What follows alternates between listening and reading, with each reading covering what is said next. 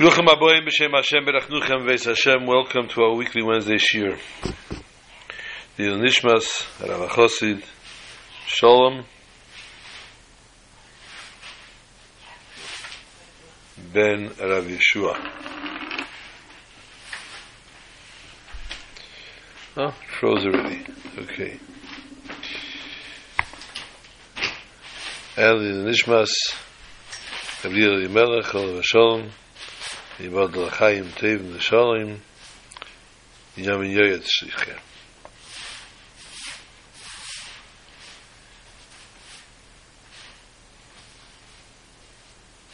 Chaim will have to forgive me. But it's a parasha we talk about life. Life, the, es- the real essence name of the parasha life.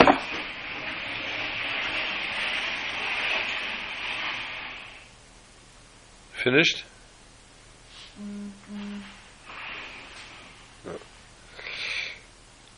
Vayechi Yaakov. Yaakov lived. Yaakov lived in the land of Mitzrayim. Shvas Rishonah. And we know, of course, famous question asked to the Alter Rebbe, how is it possible? Bechir Shabavis, Yaakov, the one who had mitoso Shlema, sorry, all his children were tzaddikim, and he found the best time of his life in Ervas Aretz, in the lowest of lands. And we know also from the word Shvas Rishana, 17 years, 17 itself is Gematria Tev. Not when it's the number of the bus that kills somebody, but it's Gematria Tev.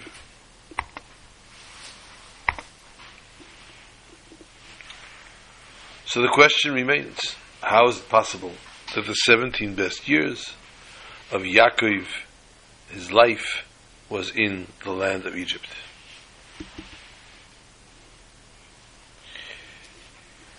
Yaakov, first of all, the mere fact that he had the 17 years spending with Yosef was a beautiful thing.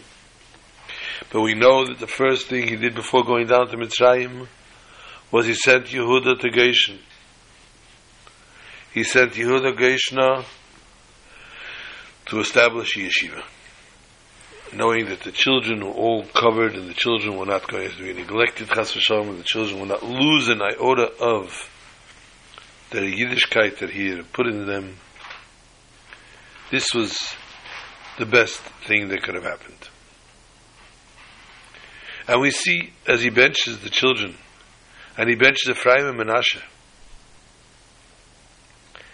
and he tells Yosef about being them being products of Egypt. They were born in Mitzrayim.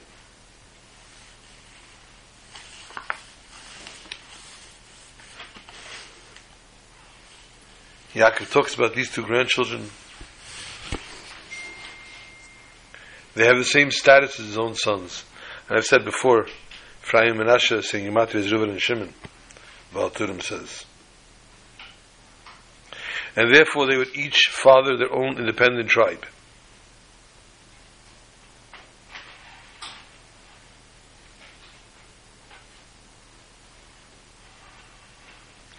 He doesn't just say though, Ephraim and Asher are like Reuben and Shimon. He says your sons Ephraim and Asher that were born to you in Mitzrayim. Hanelodim lecho beretz Mitzrayim.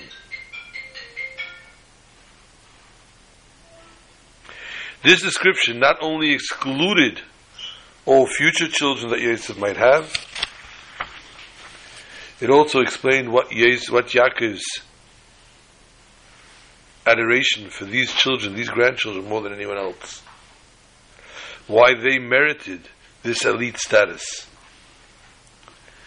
Ephraim and Menashe were literally born and raised in Mitzrayim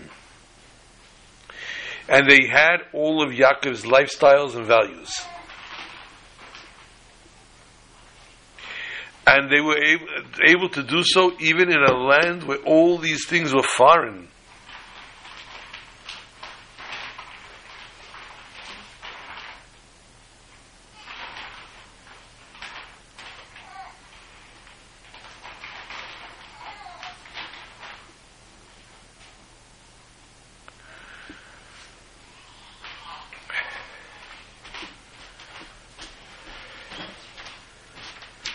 These weren't just foreign.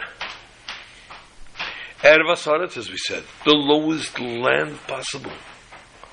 And yet, and yet, Yosef raised these two wonderful children. How did this phone land here?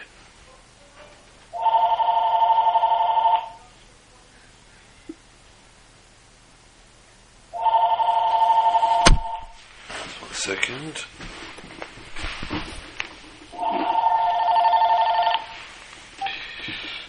I'm really shir, not one upstairs. Kol Hassel.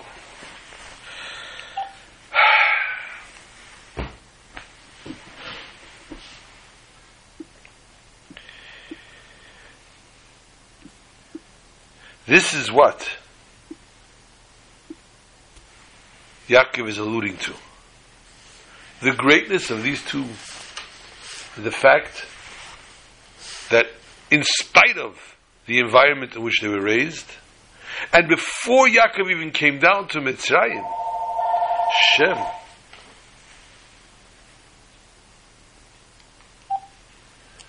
should call you back. Before Yaakov even came down to Mitzrayim, so the early education of these children were all done by Yosef. In Mitzrayim.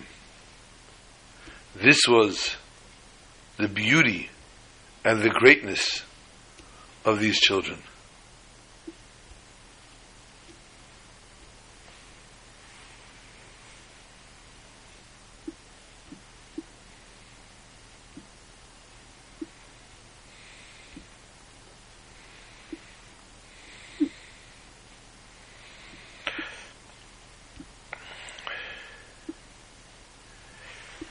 And therefore, it was Dafke from all the grandchildren that Yaakov said about Ephraim and Menashe. They're considered mine. Because they embodied the true education that Yaakov wanted for his children. And we see that ultimately Yaakov's own children had their shortcomings, shall we say, although they were all tzaddikim. But they had their issue with Yosef.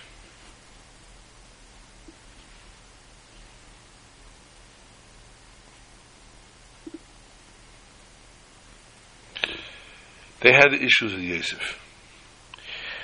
And we'll soon discuss how the issues came about and what was all about it.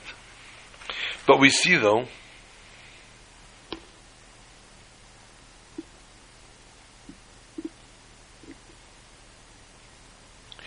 we see, though, that Yosef, when his father passes, and he's confronted by his brothers, and the brothers are now concerned that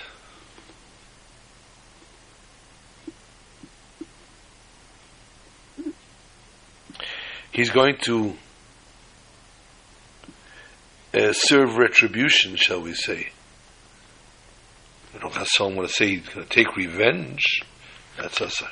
That's prohibited. But he would serve retribution.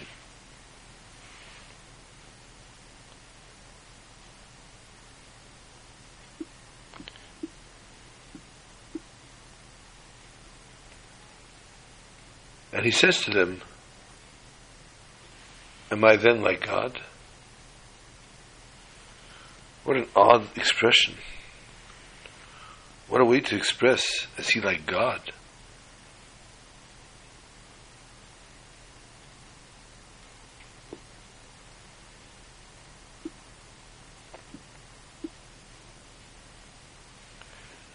He's like God. Why should I? I'm going to listen to Father. I'll listen. Where does he bring in God into this dimension? The truth is, he says to them, when you took me, and you beat me, and you sold me, I didn't know what was going to happen. I knew, though, deep down, that nothing happens from God. Oh my gosh. The video is going to be a catastrophe today.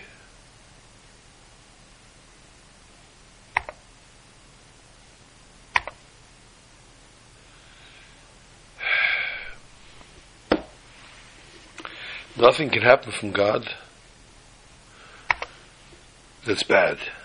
As a matter of fact, the recording is going to be in parts today also, I'm afraid, because the battery is dying. Nothing happens bad. So although at the time I was hurt and I was sold and I was alone and I was taken away from my father and my little brother, at the time I didn't know what the plan was. Granted. But the fact is that if you look in retrospect, look where I am. I am here to help you, to see to it that there's food, to see to it that you have what to live, where to live, etc.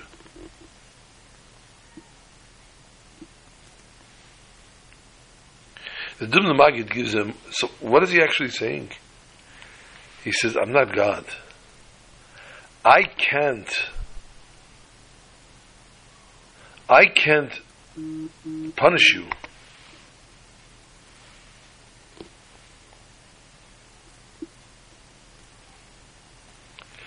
I can't punish you and do something to you in response to what you've done to me and be sure and positive, like God, that the outcome would be good.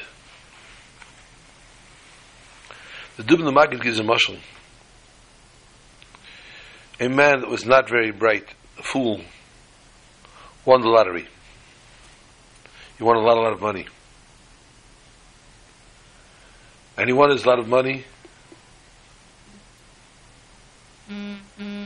And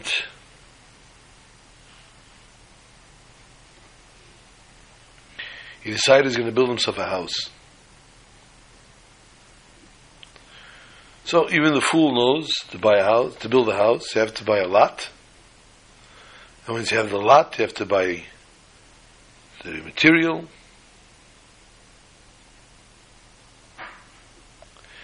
And all the other things that has to involved by building a house. He's a wealthy man now. So he's going to go all out. He's going to build a house like he wants to have and he buys the most expensive material and marble and stone. And lo and behold, he's standing there watching the contractor's work. Obviously, as we all know, whether we're in contracting or not, you buy wood, it's not always the exact size that you need it. You have to cut down you have stones that have to be trimmed. And this is what the contractor started to do. He started to scream, What are you doing? It's expensive material. You're taking off things for yourself, huh? You're thieves. Well, the contractor realized he's dealing with the, uh, not the sharpest tool in the shed, not the smartest person, and he said, David, build it yourself. Goodbye, I'm out. And this is the Maggid explains. Unfortunately, we have a lot of bad things happen to us in the world, in our lives. And we have tremendous complaints and tightness to HaKadosh Baruch Hu, or to ourselves, or to whoever it might be, however it might be. We need to know that we don't want the contractor picking up and leaving on us. We need to know that the contractor is HaKadosh Baruch Hu. And whatever he's doing, he's doing here for the best. It was once a Shnara who came to the Bishur of Belz. The Rebbe gave him tremendous koved. The of Rebbe gave him tremendous koved. He walked him to the door when he left. The Belz Rebbe's son, Rabbi who ultimately was his predecessor, not predecessor, sorry, his successor, asked his father, why did you honor him so much?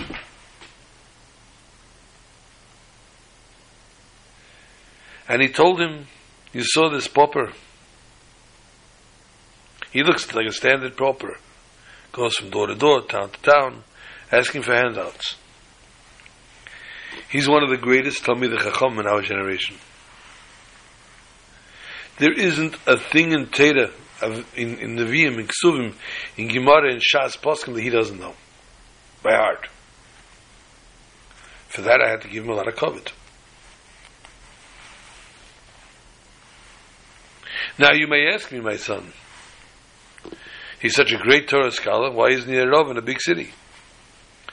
And the answer is the Abish doesn't want.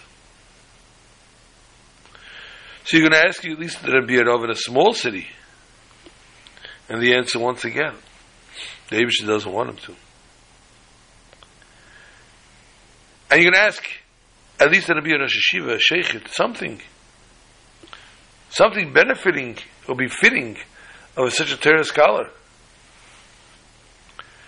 And again, his father answered, if the Abishta does not want, it's not going to happen. Years later, Yitzchak became Rebbe, Belzer Rebbe.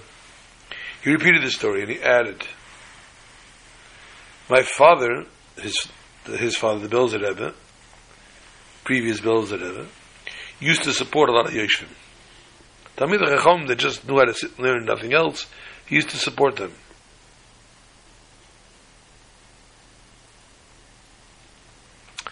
So I wondered why my father didn't undertake to help and support this yeshiv.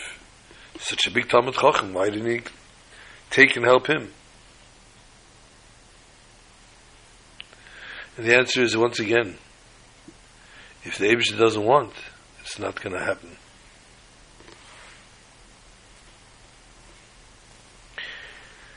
So again, we see in the words of Yosef how the Abishah applies everything. There was a Yid, his name was Rabbi Tachtel. He told a story when he was in Eastern Europe. He says, I met an old Yid who I knew from years back, years gone, years beyond, beyond, whatever you want to say. Years gone by. And I saw him there, and he was sitting on a street corner collecting money. I said, Excuse me, aren't you so and so? He says, Yes. He says, But you were such a rich man, you were such a gvir, what happened? He says, You're right, I was. You didn't put away money for when you get older? He says, I did. I said, What? What? Pray tell, why are you like this? And he says, I'll tell you the truth. I gave the money that I had saved up to my son-in-law who told me he had a tremendous business deal and the venture failed. I lost everything. Now I'm a poor man. I have no choice but to beg from people pennies, nickels, dimes. It's embarrassing. It takes a lot of effort for an old man like me. But if this is what Hashem has decreed, I accept it with love. Because I know that's how Hashem wants to be.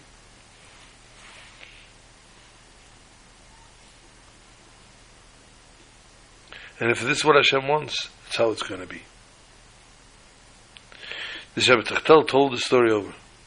So when I heard these words, I wondered, how does a simple Yid, he was a businessman, no big learner, no big Talmid Chacham, and yet he achieved such a high level of emunah? How? How? Where did it come from? If the doesn't want it, won't be.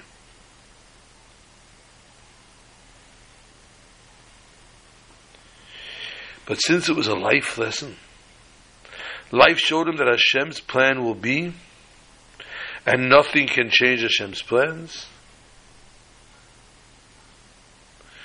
This is how, when the Belzer Rebbes used to teach this, they taught the truth to the Chassidim. They should know the truth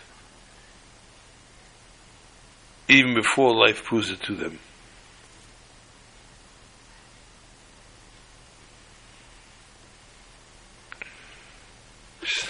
throw in one more story of showing how the Abish is in control and how Yosef's words are so powerful. A successful businessman once came to Chaim Brisker, change, change speeds from the Belz accident to the Briske. We're doing well today. And he said how clever he was with his money. So I was a real, I did a smart move with my money. This is what happened. said my factory is on a block, a bunch of buildings. And one of the buildings, a fire broke out, and the fire was spreading quick from building to building. And it was getting closer to my factory.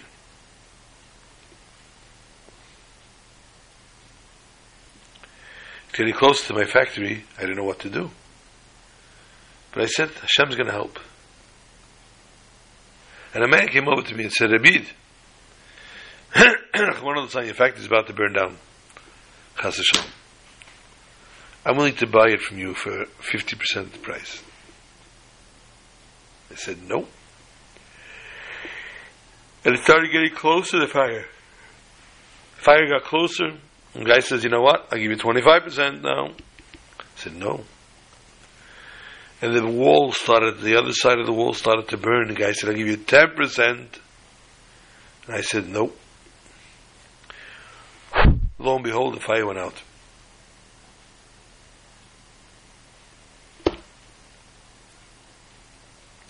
Fire stopped. And I remained with my whole factory. You see how smart I was with my money? Chaim Brisker told him, I don't think you acted smart. You should have accepted all the offers, even when it was 10%. There was a fire. You would have had something at least left. You should have agreed. It was not smart at all. When it's bashert for someone to be wealthy, he'll be wealthy. And although he made a dumb move, he was spared from his stupidity.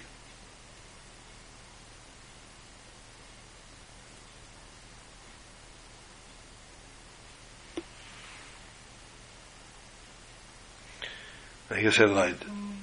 One more little story. A very wealthy man once loaned money to a pauper. And when the time came to pay it, the pauper obviously did not have it. Started to demand his money.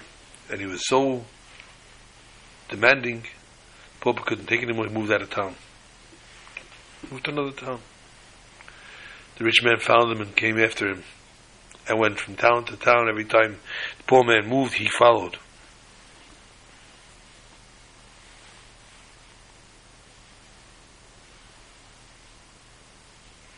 He came to the town of Belz, where Reb of Belz was.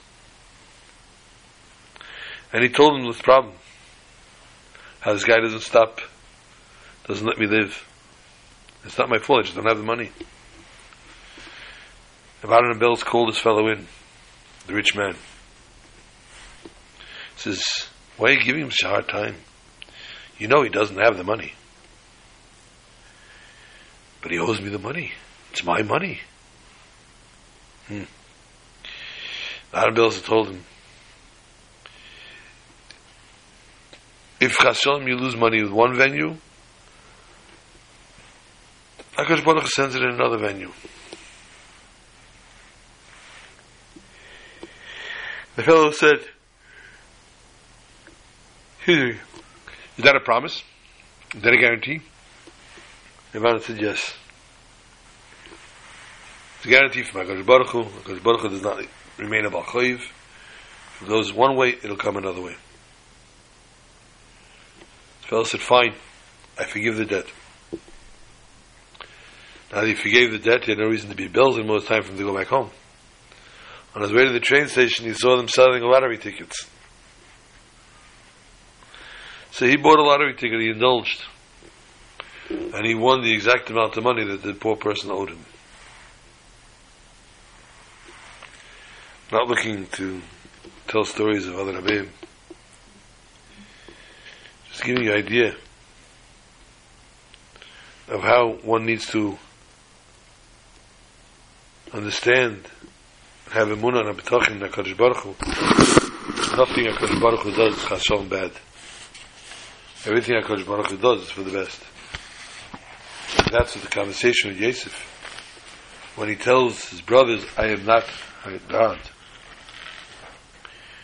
We have another thing in our Pasha, a godly action. Teda tells us, Bikash Yaakov the Galus Aketz. The one of the cats a yam in the stalkem and a schines is rashi it's also we keep scored hon so you might have psachim testament of love and all.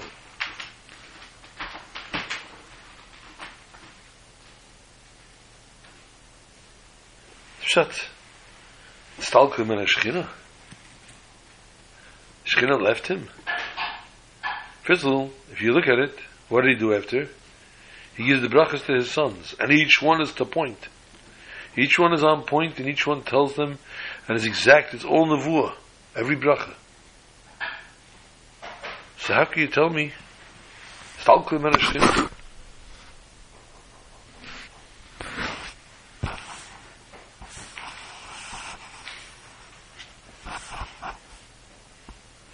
Skanzen Menaketz. Someone's done.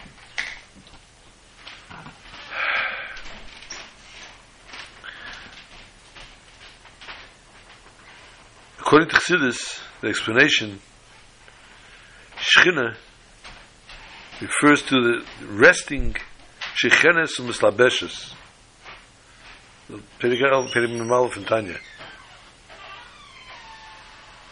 Shechina is Mamshech godliness and the Kusi is Baruch into the world.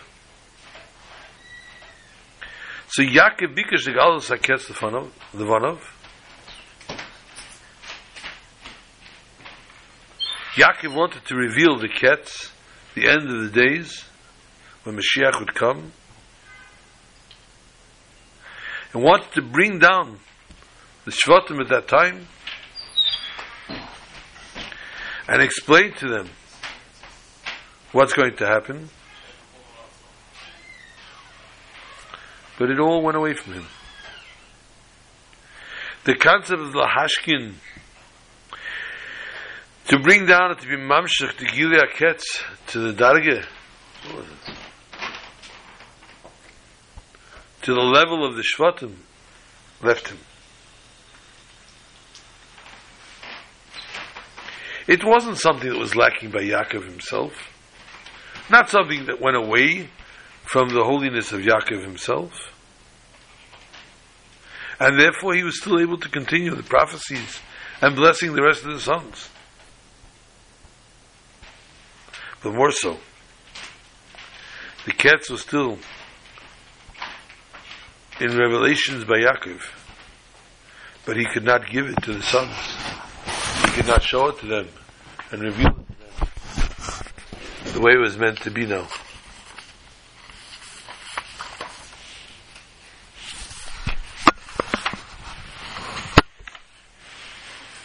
So again, when the Gemara in Psachim, he was called home Minvav Amar Aleph tells us that he wanted to reveal the end of the days.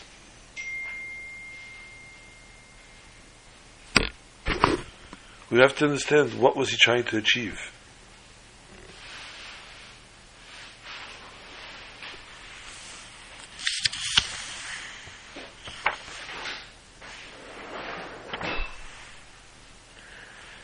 So, Vart. Yaakov understood. He knew of God's name. God has many names. And when Moshe later asks HaKadosh Baruch Hu, they're going to ask him, what, who told you this? And I have to say, you told me, what should I say your name is? And The Aibishter gives him the name of Aleph Hey Yud Hey. Aleph Hey Yud Hey is Gematria 21. Yaakov Avinu, Yosef was sold by nine brothers. Since there were nine brothers involved in the sale, HaKadosh Baruch Hu's name, which was the numerical value of 21, 9 times 21 is 189.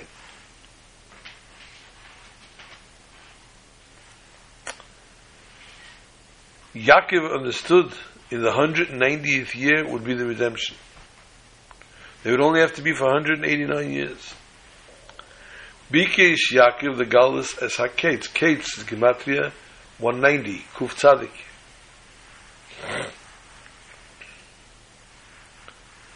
So therefore, Bikesh Yaakov the Galus HaKetz, he wanted to tell them in a, at the end of 190 years, the Galus will be over.